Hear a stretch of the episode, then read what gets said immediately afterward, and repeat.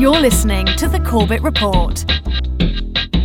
CorbettReport.com. Welcome, my friends, to another edition of the Corbett Report. I am your host, James Corbett, podcasting to you, as always, from the sunny climes of Western Japan on this 9th day of July, 2011. I would like to once again welcome all of the listeners to this podcast and invite all of you, as always, to check into my website, corbettreport.com, where you can find previous episodes of this podcast, as well as articles, interviews, and videos that I have created and conducted in the past four years, and links to other websites like tragedyandhope.com, where you can find independent alternative media sources. I would like to once again, as always, thank all of those listeners for their support and their feedback over the previous week. And once again, remind people that, of course, I don't have time to correspond with everyone who writes into the website, but I really do appreciate your tips, links, and thoughts. So please keep them coming in. And also, of course, I always greatly appreciate all of the support I get from the subscribers, people who donate 100 Japanese yen per month to keep this Corbett report going, and those who buy a copy of my DVD to help support this work and to get something that you can hand out to others and use in the information war. And on that note, I would also like to let people know that I will be going on a summer hiatus, and it will be starting later this month. So, towards the end of the month, I'll be going on a three week summer hiatus and I hope to have a video or two up my sleeve to drop during the time of my hiatus. But other than that, the website will be mostly not updated for a few weeks. There will be no new podcast episodes and no interviews during that time. So, so uh, once again, I'll be recharging the batteries and coming back better than ever. But uh, once again, there will be a podcast episode next week. But after that, there will be no podcast episodes until mid August. So during that time, I hope that the listeners can use some of that uh, that extra time they might have to download some of the old episodes and interviews and videos from the archive and uh, take a listen to them because there are literally hundreds upon hundreds of hours of backlog of material, and uh, a lot of it is a lot very interesting and um, maybe has not been heard by some of the newer listeners. So this is the opportunity uh, that you've been waiting for to catch up on some of the work that we've done in the past. And now, uh, once again, we have a lot of information to cover in today's episode, so let's get straight into it. Welcome to episode 194 of the Corbett Report The Cloud Cometh. As anyone who has not been living under a rock lately will no doubt have noticed, the public is now being presented with the latest link in the chain of technological tyranny, the latest step down the road to total technological enslavement. And once again, this step, as all others before it, is being presented to us in the name of convenience. So I get to talk about iCloud. We've been working on this for some time now, and we're really excited about it. Um, about 10 years ago, we had one of our most important insights, and that was that the PC was going to become the digital hub for your digital life. What did that mean? Well, it meant that that's where you were going to put your digital photos. Where else were you going to put them? Your digital video off your digital camcorder. And of course, your music, right? You were going to acquire it in the device or potentially on your Mac, uh, and you were going to basically sync it to the Mac, and everything was going to work fine. And it did for the better part of 10 years. But it's broken down in the last few years. Why?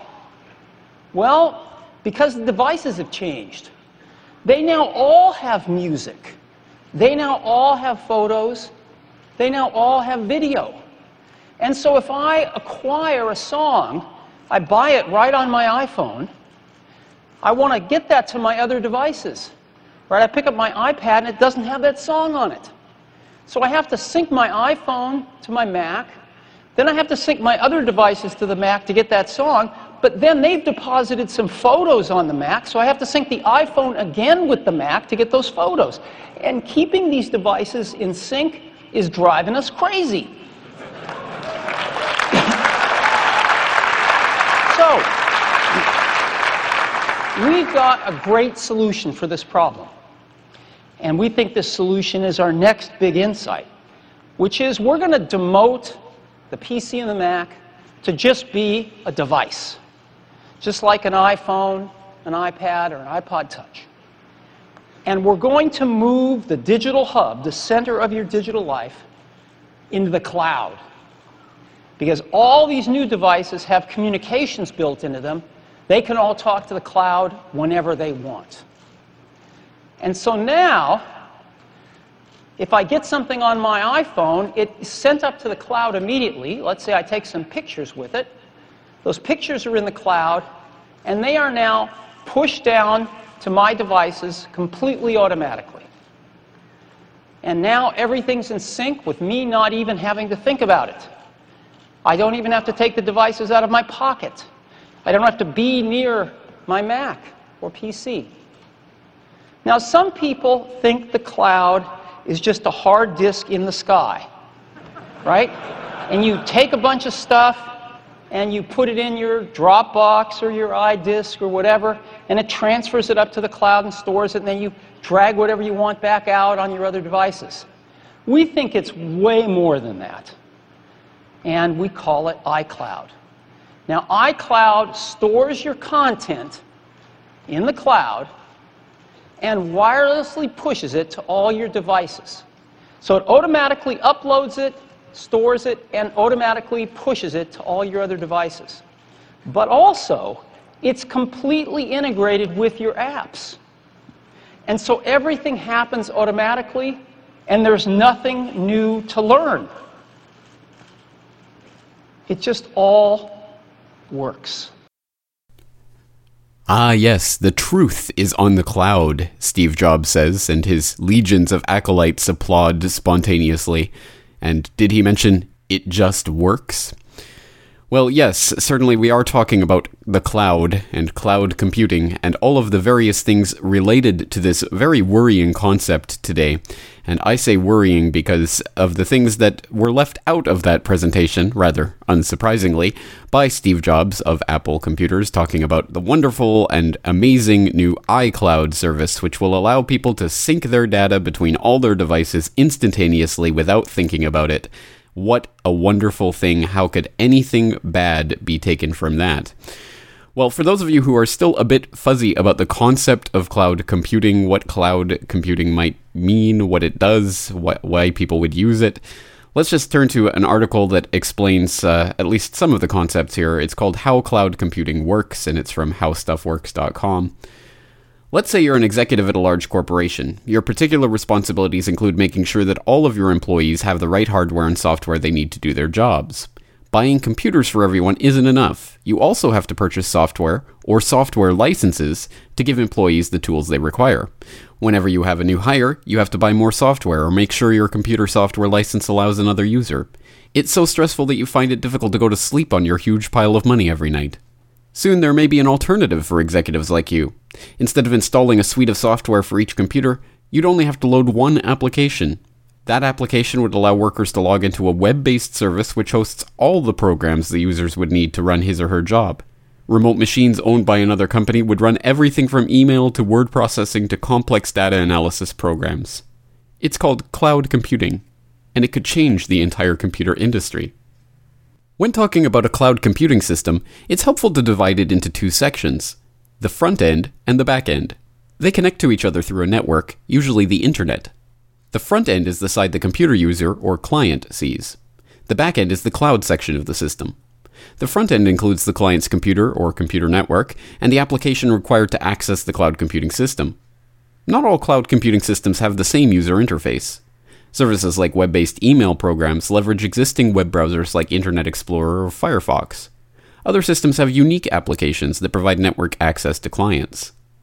On the back end of the system are the various computers, servers, and data storage systems that create the cloud of computing services. In theory, a cloud computing system could include practically any computer program you can imagine, from data processing to video games. Usually, each application will have its own dedicated server. A central server administers the system, monitoring traffic and client demands to ensure everything runs smoothly. It follows a set of rules called protocols and uses a special kind of software called middleware. Middleware allows networked computers to communicate with each other. Etc., etc., etc. Well, I think you're starting to get the idea of this, and the idea is that as a logical extension of the growing ubiquitous nature of broadband high speed internet access, well, uh, since we have this internet access, why bother storing everything locally and worrying about all the hassles of upgrading applications and making sure we have all our data on all our devices and syncing emails and contacts with different devices? Why, why don't we just keep it all on third party servers and all of our devices can access those third party servers through the internet and we can store everything th- over there and they can take care of all of the headaches and hassles of making sure everything's running and up to speed and up to date. And uh, we don't have to think about anything, as Steve Jobs was fond of telling us during his presentation. And this is the way that the cloud is being sold to us as something wonderful and liberating because we won't have to worry about th- these types of things. Only the eggheads uh, in these third party companies will, will be safeguarding our data and making sure we get it when we need it. And uh, that's basically the sales pitch for this new type of uh, computing concept. But as always, there may be something behind this idea that we might want to think about before we start implementing it in our daily lives. Now, obviously, when we're talking about the idea of uploading our personal data to f- servers in, that are hosted by third party companies somewhere out there, and they are going to be taking care of our information, well, we are obviously running up against some very, very important security and privacy issues, especially now as we're increasingly seeing all of this hacking that's suddenly taking place and becoming front page news the issue of cybersecurity is becoming more and more important. And the idea of uploading all of our personal data to these servers somewhere out there to be hosted and taken care of by some third party company that we don't really know anything about, well, that might give some people pause for thought and for concern. And interestingly enough, this these these types of concerns are being at least given lip service type of um, address by companies even like Microsoft. Historically, privacy has been associated with physical access. Your home is your castle. Your person is inviolate. Search warrant is needed to gain access. Those are physical mechanisms rooted in a history of law. But in an electronic world, we need different stories. We have to find some different analogs that respect the privacy of individuals, provide security for their electronic personas, but aren't necessarily rooted in physical possession because Data flows in a global way, rapidly and easily. What we have to do is work through all of those issues and understand that they are an interesting confluence, really, of three things technology, because there are hardware, software, and mathematical issues about how we define privacy and identity and security. There are policy issues and legal issues around acceptable behavior, and that's sort of a global agreement uh, and region specific cultural differences. Uh, and then finally, there are the idiosyncrasies of humans and the fact that we have widely divergent ex- expectations. Some are cultural, some are age specific. Uh, what a teenager might find acceptable to share and what I might find acceptable to share are different things. Now, that teenager may regret it when they're my age that they shared those things. That's a different story. But there are widely divergent cultural expectations, and we have to respect that diversity worldwide. We have to respect the policy issues around those, and we also have to continue to invent the technological solutions that enable those diversities.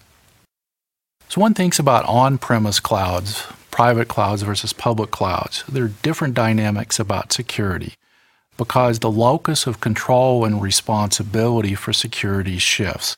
If I'm operating infrastructure, I assume the responsibility for security.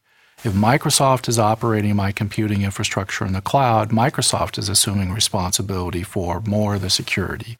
And whether I enter at infrastructure as a service or platform as a service, software as a service, there's a different mix of security responsibility that exists in each of those places. What that means in the cloud space is Microsoft takes responsibility for assuring the users of our cloud services that we are providing security. And that has to be true both when we build on premise cloud infrastructure and cloud appliances, and it certainly has to be true when we make available hosted services and infrastructure. And that's why this whole stack matters. We think about in a virtualized world, how do we provide the hardware support that we can attest that the virtual machines we're running are in fact the, the Windows VMs that we've asserted that they've been uncorrupted by viruses. Uh, and that's true at every level. So we work on every piece of that, that equation. It means looking at the next generation of TPMs, the so called TPM Next, how we drive global standards in that space, because that is the base cryptographic support how we work with all the hardware vendors, standards bodies, governments worldwide to define that capability is a piece of the story. Just as the work on cryptographic standards and the ability to define those and have public scrutiny so that one can uh, verify that they're not back doors, that one can escape around the, the advertised protocol.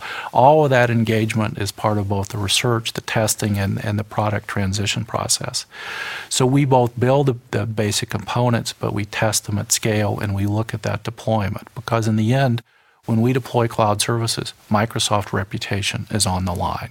So it's not just a business guarantee, it's, it's, a, it's a, a business imperative for Microsoft because the key to cloud services is providing that assurance of security.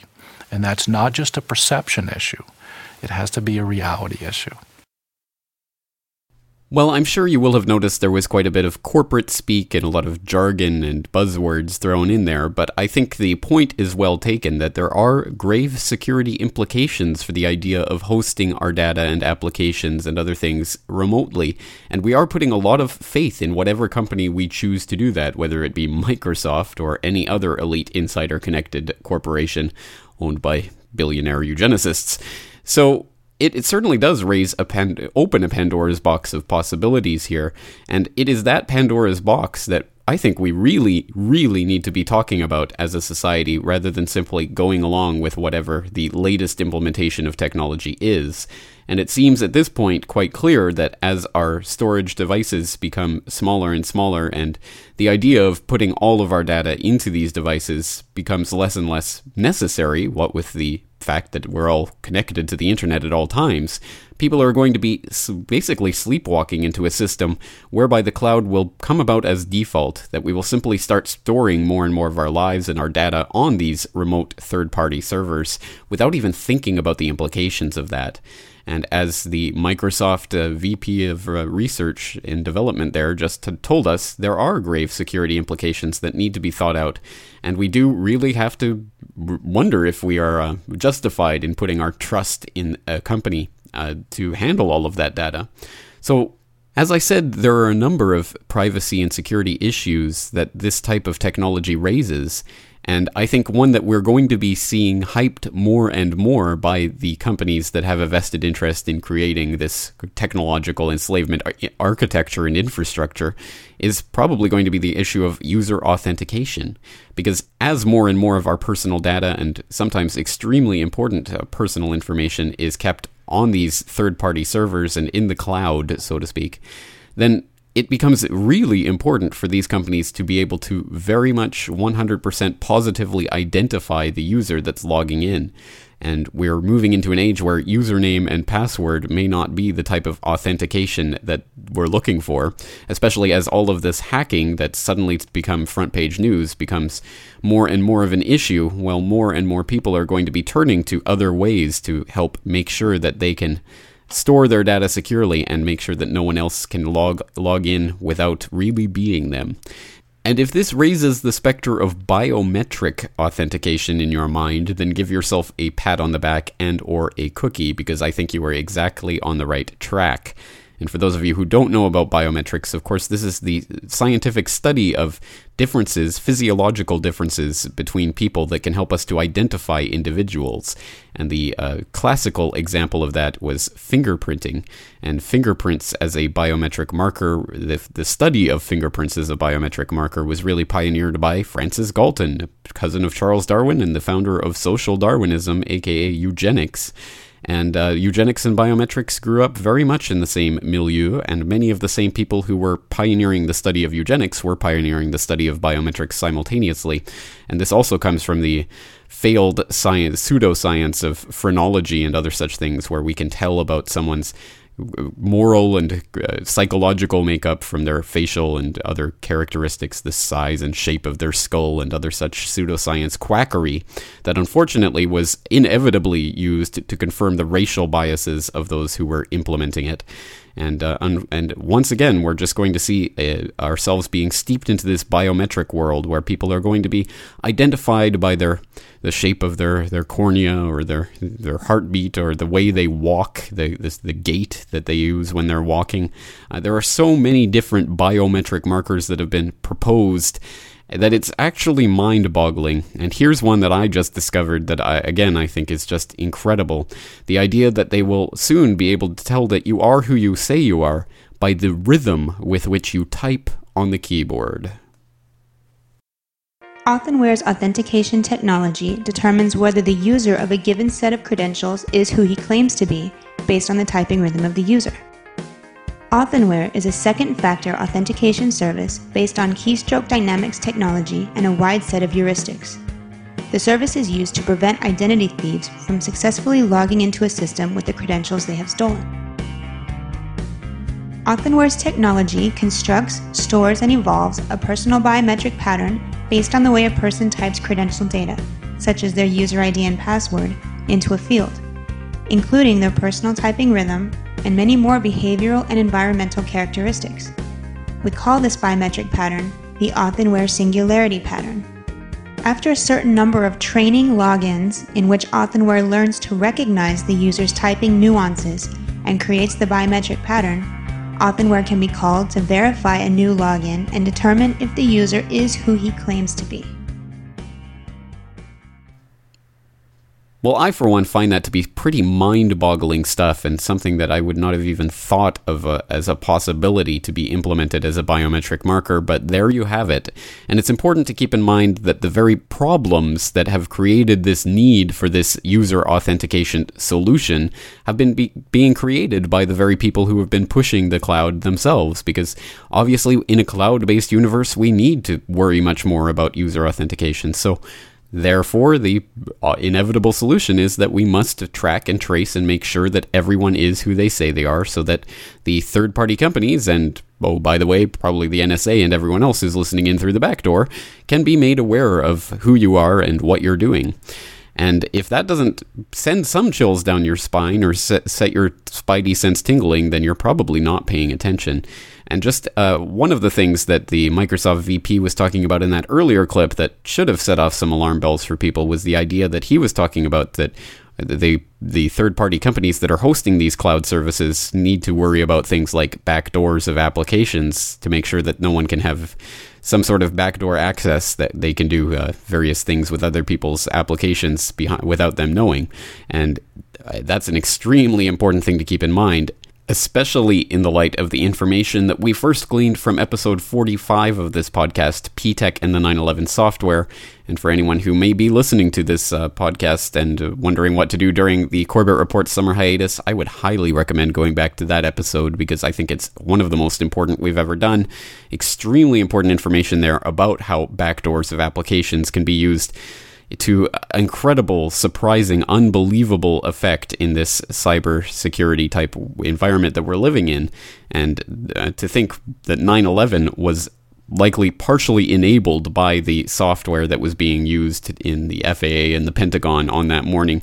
Well, think about how much more integrated all of this is into our daily lives now, and how much more a cyber false flag attack would be well, it would be reaching into corridors that would have been previously un, un, impossible and unthinkable.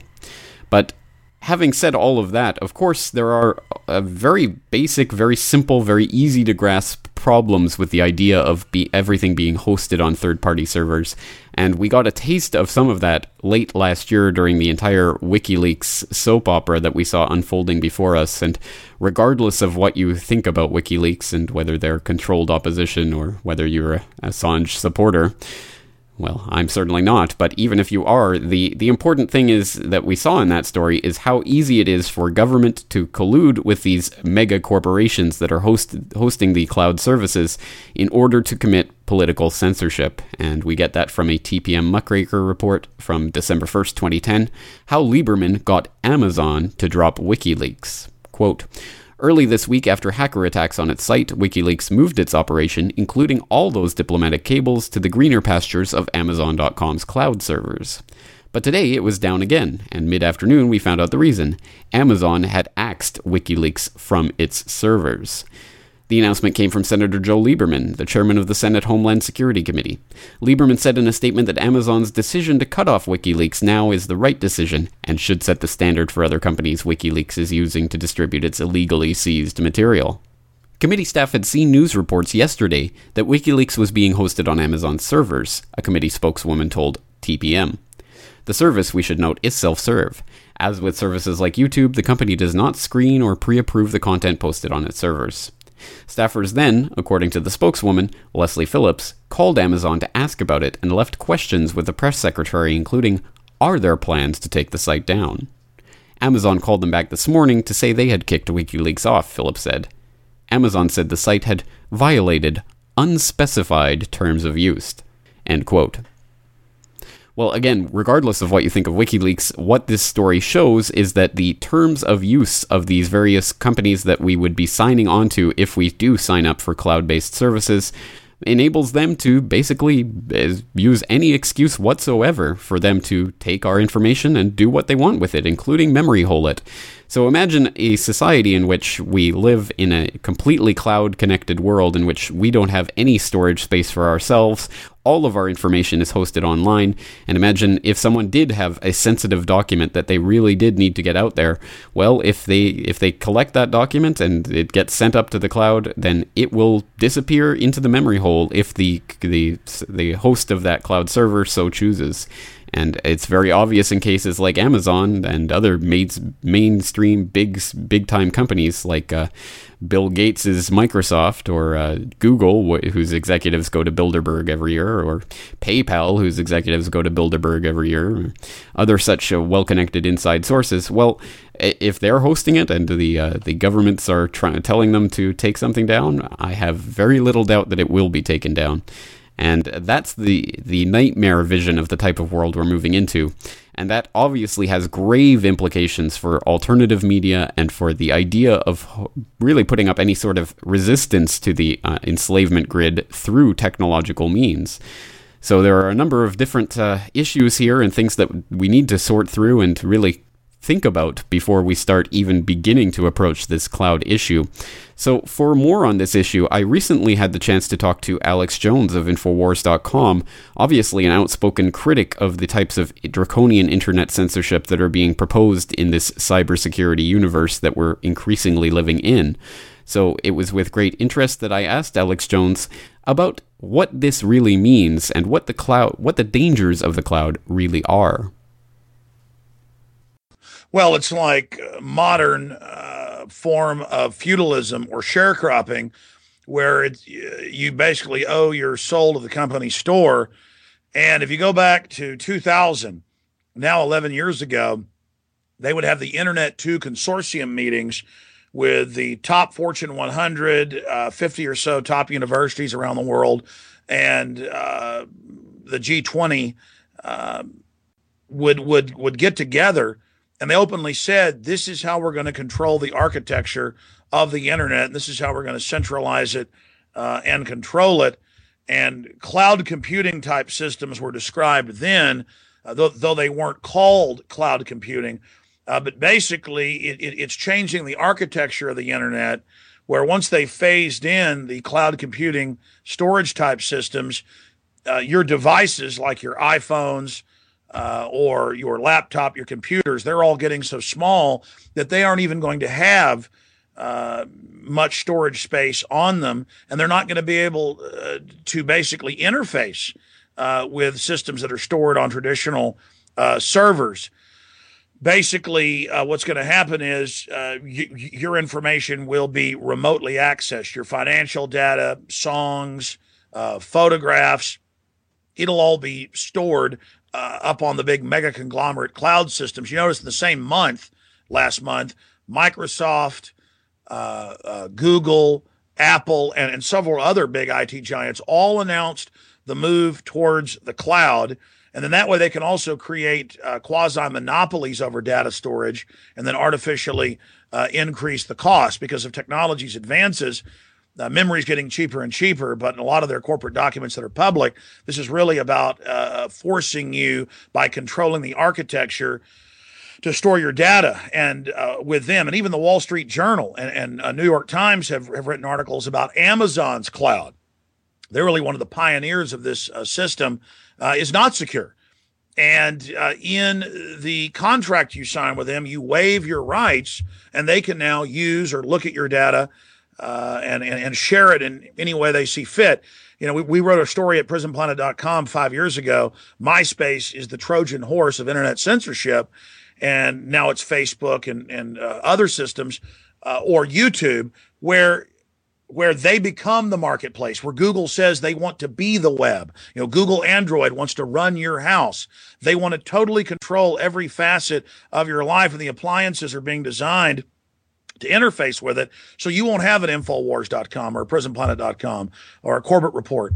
Uh, I mean, those will be available, but on the old internet, as they force everything over to quote internet two and basically start walling off the old internet that is the free uh, and uh, open organic uh, internet. So it's a very draconian, centralized system. And to quantify it, sure you, you, you could be on MySpace when it was big, but they could arbitrarily censor you so you couldn't send out bulletins or so you couldn't get uh, new members. That happened to us. Or YouTube, you can be number one on YouTube as we are many days, number one total, and they just don't give us the honors. You know, we can show we've had three million views, should be on the front page number one, uh, but we aren't, and that's going on today uh, where we're supposedly you know number one uh, in uh, the uh, news and media section. We're not even in the top 100. You can go look at it. We should be number one in the quote guru section.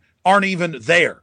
Uh, you know, somebody who's you know number one place has a fraction of the views we got on one of our channels. So we're getting hundreds of millions of views just on one system and people say well it's it's private. So so why should you be complaining? The point is they say they're taking over the web. They say they're creating monopolies people can't compete with. They are the marketplace. They are the electronic uh, town square. And they're saying that when you sign on with them i mean the future of the web is just these big mega conglomerates who then have their own cyber uh, ecosystems that you agree to enter on their rules. And then with government and cybersecurity, and Russia is is is moving in the same direction. So is Europe. Uh, they're basically agreeing to start censoring and shutting down the open wall wall West internet that that's been the only thing growing in the global economy in the last 15 years overall. And it's a move to to again start putting up blockades on those cyber roadways and forcing you on to the company store system where they can track, surveil you, where when you sign up to be able to be on it, you waive all of your rights. Uh, and so that's what this is all about. And I mean, just instinctively and in a common sense, logical level, why would you want to store your financials somewhere else? Why would you want to store your photos somewhere else and, and not have the option to, to, you know store them yourself? Why would you uh, want them to be able to have all your information and say in the agreements that they can uh, do whatever they want? And then there's another big facet to this internet too, that cloud computing, you know, the dark storm clouds are now upon us, not on the horizon, and that's the memory hole the internet and the printing press, you know, all of these are great technologies, but it's a double-edged sword. It can be used to spew propaganda and disinformation uh, if we don't have access to that 21st century printing press, and they can now alter, they can memory hole, they can falsely claim sites are spam or hacking uh, or or hate uh, or gambling sites when they're not. Uh, I've already seen that done to uh, my news websites over the years, put into the spam filters uh, and things. We had uh, YouTube on one of our channels with 120 plus million views a few weeks ago say we're going to give you a strike if you challenge it. Uh, we may shut your channel down completely. This is a YouTube strike, uh, and we are saying you're racist for saying that Obama is a warmongering criminal, and that has been dubbed to be offensive and I had to send them some letters and uh, you know uh, you know basically counter back that I was thinking about litigation before they took the strike away.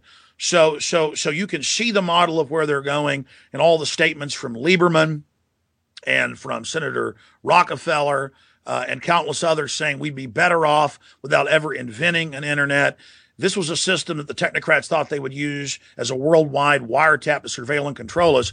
Now they realize that that that it's being captured by the alternative media that is fast becoming the only true media and the dominant media. In fact, I saw numbers two years ago that alternative internet had already surpassed all mainline uh, news, TV, entertainment, Hollywood, and, and, that was two years ago. And so they know that people are becoming aware of this. In fact, uh, if you look at the fact that the Super Bowl on average has 65 million viewers, it's the biggest sporting event uh, or, or, or, or one of the biggest in the world. 65 million viewers watch the Super Bowl, and it makes hundreds and hundreds of millions of dollars in a single night, four or five hours. Now, not just my uh, eight or so YouTube channels now with over 300 million views, and that's just one area of where we're getting the word out. Um, number one, we don't take ads because then they can censor you even more if you do that. Uh, but I talked to other people that have big YouTube sites. I know some Second Amendment sites where their average video gets 10 million views. And, in fact, I know one site, it's only been up a year, it's got 150 million views. They put about a video out every week. Average video now, 10 million, growing exponentially. Now, these folks in a uh, month are approaching the Super Bowl. Uh, and, and, but, but I talk to these sites with ads, they might for 20 million views get five, ten thousand dollars. So, so see, that's another mass mind control system. Uh, and, and fraud is that when you put an ad in say the local Austin American Statesman where I live for employees, which I've done 300, 400 bucks to have a short ad, maybe two or three respondents, total crud. I put an ad in Craigslist which is for all intents and purposes free. I know they charge a little now, and I get hundreds and hundreds of responses, a lot of them good. So they, the system kind of built something that's destroying them. They thought it would be their tracking system to predict mass movements, and it has been, but all it's now predicting for them is their sure collapse uh, and demise. And uh, I got news for the social engineers. It's over. You know you can't put the genie back in the bottle. You know you can't even try to uh, you know ride out this revolution. Uh, and so all you can do now is try to you know shut down the web, and that's not going to work. People are going to find out that you're trying to censor the truth, and they're going to uh, search for it that much that much harder. Google admittedly changed their algorithm to block content farms. Well, I mean, a lot of our stuff's original, but a lot of it is also alternative media that you know that we link to and the mainstream news that we then post blurbs of that people then have debates and analyze. And so it's a college of awakening and debate. Uh, and that and the drudge report's the same thing. And they've said we're changing our algorithm to target the drudge report infowars and sites like that. And and now they're doing it and they're lowering our ratings so that even our own stories won't show up uh, and, and, I'm noticing overall Google doesn't work as well as it used to, just searching for general information because they're having to start trying to tighten it down. They were very arrogant and thought that, ah, let them have, you know, let them have this Rosetta Stone of knowledge. They're too dumb down to ever use it. But people are learning how to use it and uh, they're panicking. So they're they're moving towards the kill switch, and they're launching lots of fake cyber attacks against themselves, uh, false flags as the pretext for it. Uh, but uh, people have had a taste of true diversity and and are outside the left right tiny box, and uh, so the days of the elite are numbered. Well, you're exactly right, I think, in that assessment. Um, uh, it's also been happening to the, the Corbett Report YouTube channel. We have over 19,000 subscribers right now. It should put us about the 87th most subscribed channel in Japan, but for no apparent reason, they've just taken all the honors off our channel. Um, it, with the Apple iTunes Store, for no apparent reason, changed the URL on the Corbett Report podcast, uh, so it was non functional, and then they just removed the podcast altogether, and they won't put it back up. So, um, oh, yeah, we've, we've uh, uh over the years been contacted by companies you know, that will uh, submit make sure it's all in the right specs, your films, uh, to the iTunes video store, you know, to get the word out. And we noticed two, three times they would refuse the Obama deception. And we had an outside company look at it and they said, You did this exactly right to the exact specs. And they were just lying over and over again and taking our thousand dollar filing fee as a sick joke. And and refusing it and and you know letting our seafood rot on the dock uh, you know as a way to quote you know uh, inspect it later. Once it had died uh, you know uh, once it had gotten rotten and, and and you talk about how they're doing that when I talk about how they knock us out whenever we're number one or even in the you know top 10, which is every day of all these different areas, I say, well, what do you care about an honor? What do you care about your trophy that you're the winner? The point is, we were always on news and politics and gurus and all these other channels and uh, education areas in the top three or four. And that's where people that go into YouTube off the front page, TV guide, that's how they channel surf. You go to the front page and you know out of these hundreds of millions probably billions of videos and you go in a lot of people go and say well i want to see most viewed news and politics. You know because it's youtube. It's people voting by watching uh, for what they think is the most interesting. And in the past whatever was number one was generally you know something that was pretty amazing now it's all force fed Lady Gaga and Obama video announcements because they'll put an Obama video in news and education that has a thousand views, and I'll have one that has a million in three days, and it's just nowhere there. So, so it's not just that they're taking our honors away. They're take by taking the honors away. You know, we win the soccer game, we win the football game, we win the basketball game, and we're not even in the rankings. So that when people go in there and look, they can't see. Oh, look, in, in you know in seven or eight categories alex jones and his one channel is number one. That's what they're doing to try to dampen us. And then people argue well you should just leave youtube do an alternative. We do put our information other places. I mean i mean i, I have a subscription site have to pay for the bandwidth prisonplanet.tv i lose.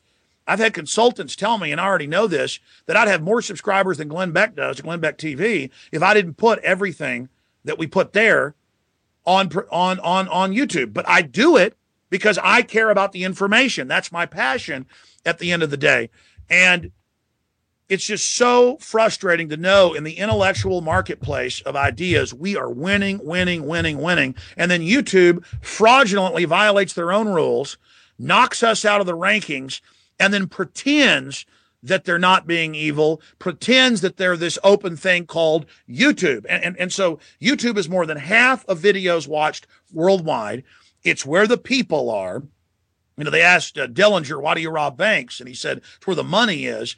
We're there reaching into the matrix, reaching into the Borg corporate structure that built itself off being grassroots, uh, YouTube. And we followed all their rules and they cheat us. And, and, and, and, and, and uh, this is the big news. Um, Cisco, uh, Microsoft, Google, Yahoo, uh, all these big companies are on record. In fact, it was in the Wall Street Journal today uh, with Cisco with uh, what 500,000 cameras to spy on the public.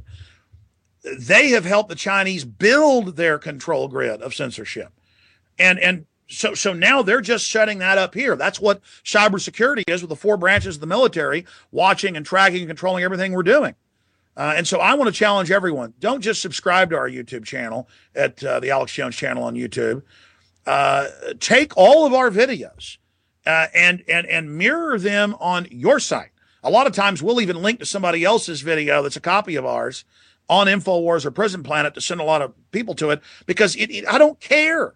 Uh, uh in fact, it, it's not that I don't care. I want you to take our information and, and our material. I don't get mad that 15 years ago, no one was talking about eugenics and the global planetary operation. I was reading a lot of their original source documents.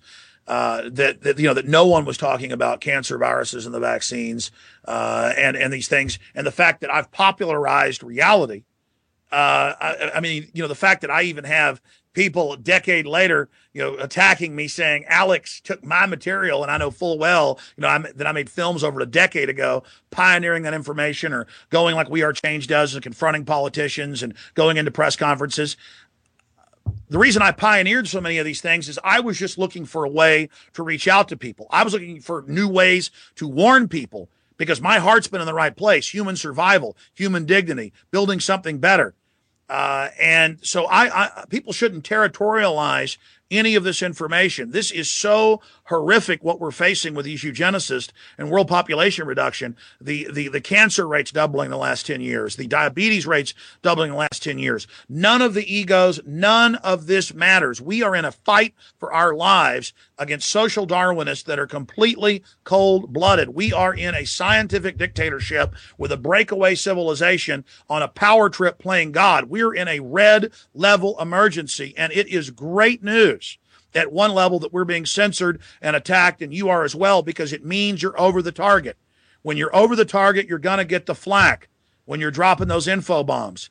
And, and the system wants to make things violent. They want to foment revolution. They want to foment provocateurs. We've got to keep this peaceful as long as we can to try to wake up as many people as we can uh, so that we can, you know, avert uh, the real calamities that are going to make what's happened so far look tame in comparison.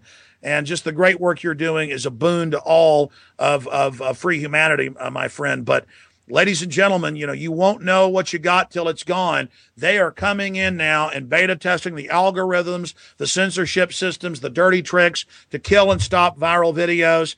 They are scared that that I can sit here with my little uh, digital devil uh, not digital angel, but my little guardian devil that tracks everything I do, and that I could shoot a video, uh, you know, at midnight if I've got a thought, and that fifty thousand people are going to watch it, or that if we put out a highly produced video, a million are going to watch it. They're scared that I can get up here and read all the mainline studies that autism is being triggered not just by mercury in the vaccines, but by uh, the um, antidepressants that are a toxic chemical. They're mad that you know, major medical journals are coming out and confirming the U.S. has the highest infant mortality rate because of vaccines. Because those big reports come out by good scientists at universities, and it's now ignored by the dinosaur media, but it's not ignored by us. They can't have this one-sided playing field anymore.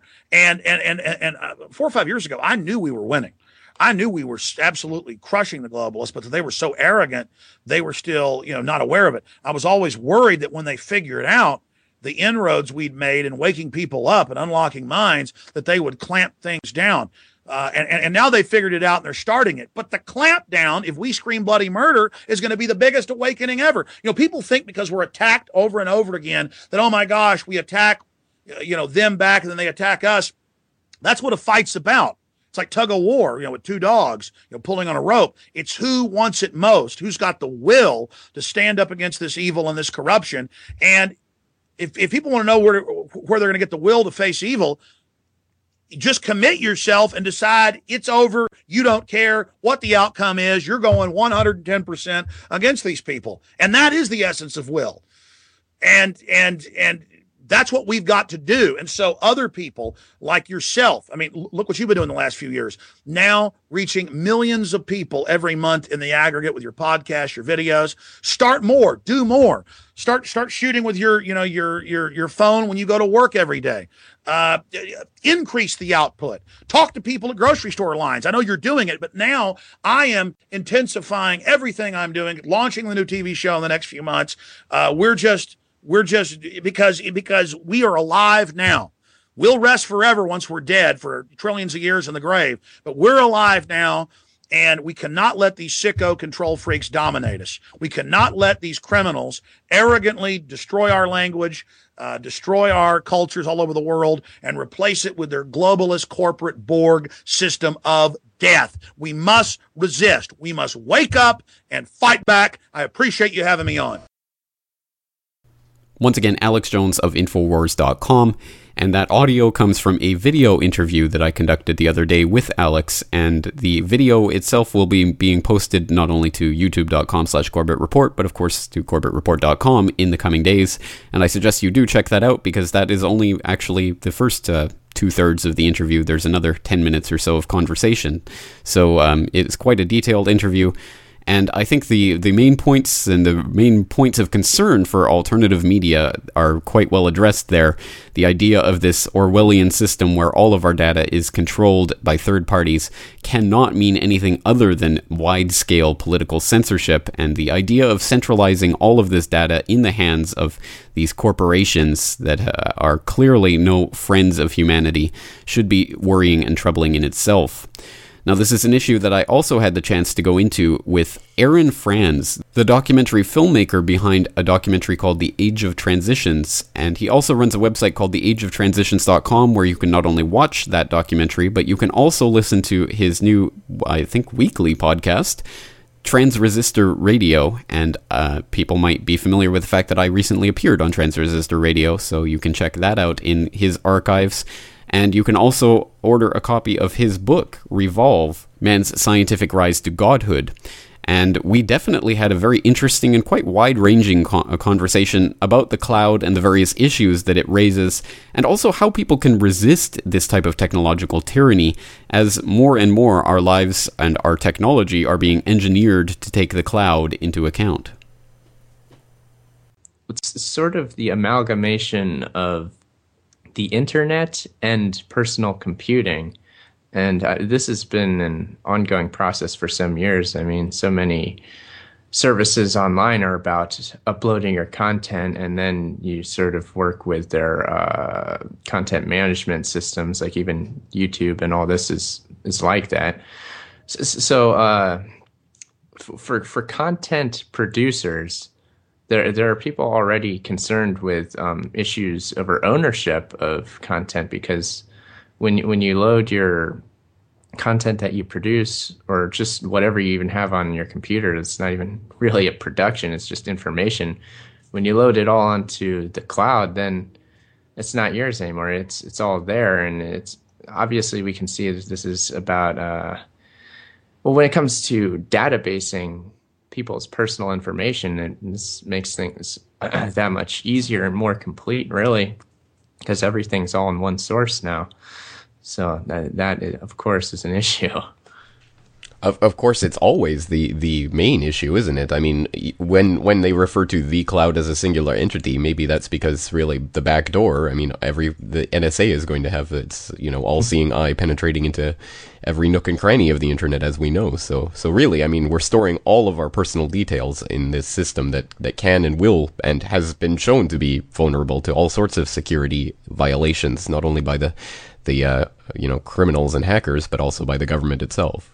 Yeah, absolutely. And the security risks of this system and any other uh, internet or computer services, all those security risks that exist are actually potential excuses to centralize uh, these services even more under government authority or regulation. Because, you know, some horrible thing were to happen, some uh, whatever. Uh, again, this gets into cybersecurity, like we were talking to last talking about last time.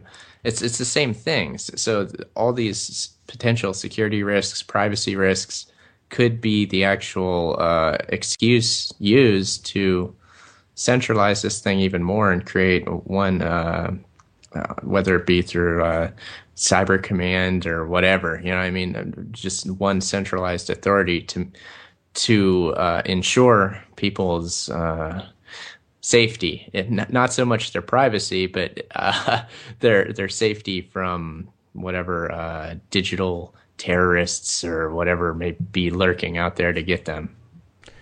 Right, and and on that note, I mean, obviously we've seen the the creation in recent months, uh, and especially in recent weeks, of this, uh, you know, cyber boogie threat of you know anonymous and lulzsec and all of these things that are defacing all these mainstream websites and things. So so we're starting to see the the build up to what will inevitably be the inevitable response, which is the cybersecurity type legislation that they already have in the wings, and we know they're just waiting for an excuse to implement. So, so there's definitely a ratcheting up going on in recent weeks. Yeah, absolutely. I've noticed that myself with all these stories, and you have to wonder. And we we have to remember with the false flag terrorism, understanding the reality of that. I mean, this could be false flag digital terrorism, and it seems as though they are preparing us now psychologically uh, for for that to happen at some point. They, they they want us to believe it's an inevitability, and here we are, you and I, James, speaking as though it is an inevitability. You know what I mean? So in a way, like uh, we're. I, I don't want to say we're playing into it, but we're we're definitely forecasting that. But the the, the way to get through this, I, I guess, is just to to know that false flag terrorism is a tool. It it has been used in the past. It uh, will be used in the future. It will always be used. And the way to defuse it, I guess, is to constantly call it out and be able to call it out when it happens. And that can be a real challenge, but we have to do that. Exactly. I mean, that's exactly the point. I, I liken it to a magician's trick, and magician's tricks are always, always, of course, incredible and amazing when you're watching them. But if uh, if someone gets up on stage before the trick happens and explains to you exactly how they're going to do this, and that it's all an illusion, and just you know watch his left hand when he's doing this thing with his right hand, and if you know the trick in advance, then it's really not so amazing, and you just think, oh well, I see the trick. So that's that to me is the point. We have to show that it is a trick, and whether whether it's a staged event or a provocateur event or something that they allow to happen. We we already know they have this legislation just waiting to to come along at the you know as the solution to the the problem that they've helped to foment into existence. And uh, once people realize that, I mean, the trick's out of the bag, and and they really can't use it anymore. Yes, absolutely. Yeah, and um, so we we got to keep uh, keep at it, keep uh, showing the truth here, and also that um, just the way things are going are towards centralization, as we can see. I would the personal computer isn't so personal anymore. if it ever was, yeah. Yeah, exactly. Right. Exactly. Well, so yeah, so let's get into that issue. I mean, I'm, what the cloud really represents the idea of centralization of all this information and everything, and ultimately, isn't that really one of the main aims of, of the transhumanist agenda to start this kind of collective Borg type entity that uh, that eventually we're all going to merge with? Well, yeah, that's an excellent point. Um, their, one of their big ideas is this hive mind global consciousness thing, where through some digital means, um, computers, virtual reality, whatever, uh, our minds will be hooked up together somehow so that we can actually directly communicate through some technological medium. So, so, uh, and, and, more than that, we can, once we're connected to that, we can um, sort of uh, blend blend our personality with the greater uh, hive mind that whatever that would be. You know what I mean? So so you become this super entity, and the idea, the benefit, the potential benefit is that we would be able to solve problems that no individual could, and we would grow and become this uh, amazingly intelligent thing and. Uh, so I can I can see how this fits into the whole hive mind idea. You know, it strikes me that one of the ways that transhumanism really propagates and thrives is that just so many of the ideas sound so ridiculous that if you're telling people about them, they'll just they'll just dismiss it. Oh, that's ridiculous! I can't believe that. But when, well, yeah, yeah, yeah absolutely.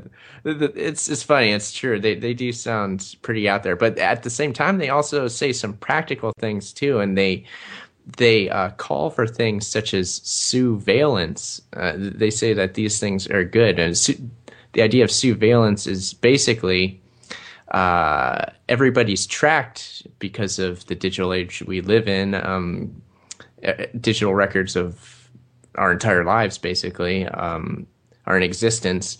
Um, the idea is to use those to um, make everybody be able to surveil everyone else at all times. And this is supposedly a good thing because people will be monitoring each other and uh, will be safe and will actually. Uh, the idea is also that we'll be able to monitor government and see what they're doing, and everything will be transparent and open, and it's a wonderful thing. So they do call for these things too. Yeah, yeah, because I'm sure that you know the the people in positions of power will have the exact same type of tracking on them, and it'll work in the same way, right? That's yeah. the idea, mm, right? Once again, Aaron Franz of the ageoftransitions.com. Now, we've been looking specifically at cloud computing today the, and the idea of hosting all our data on the cloud. But there are, of course, so many different interlocking aspects to this technological enslavement grid that it's difficult to even begin to get our minds wrapped around and it includes such things as the grid, which we talked about in an earlier episode of this podcast, The Grid Cometh.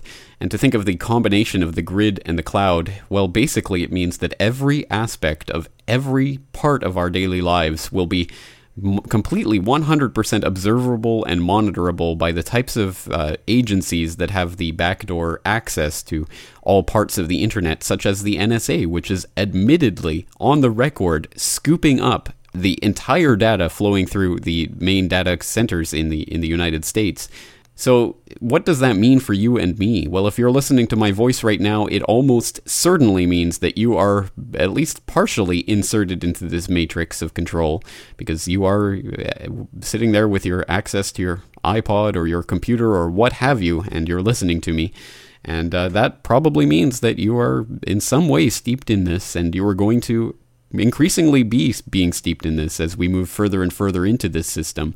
And as I've uh, talked about today, yes, we're probably being led in the direction of the cloud just by default as companies start to remove storage capabilities from these devices, and we just take it for granted that every everything we do will be stored on an uh, remotely accessible server. And of course, we will be always at all times reminded how convenient and wonderful this is, except for those instances where they want us to think about cybersecurity so that they can influence uh, our, our ourselves, our our society into accepting even greater strictures of control and control on access and uh, the implementation of biotechnology, biometric technologies. So it is part of a system that is so wide, so large, so expensive, so mind boggling that it's impossible to encapsulate in an episode of a podcast like this.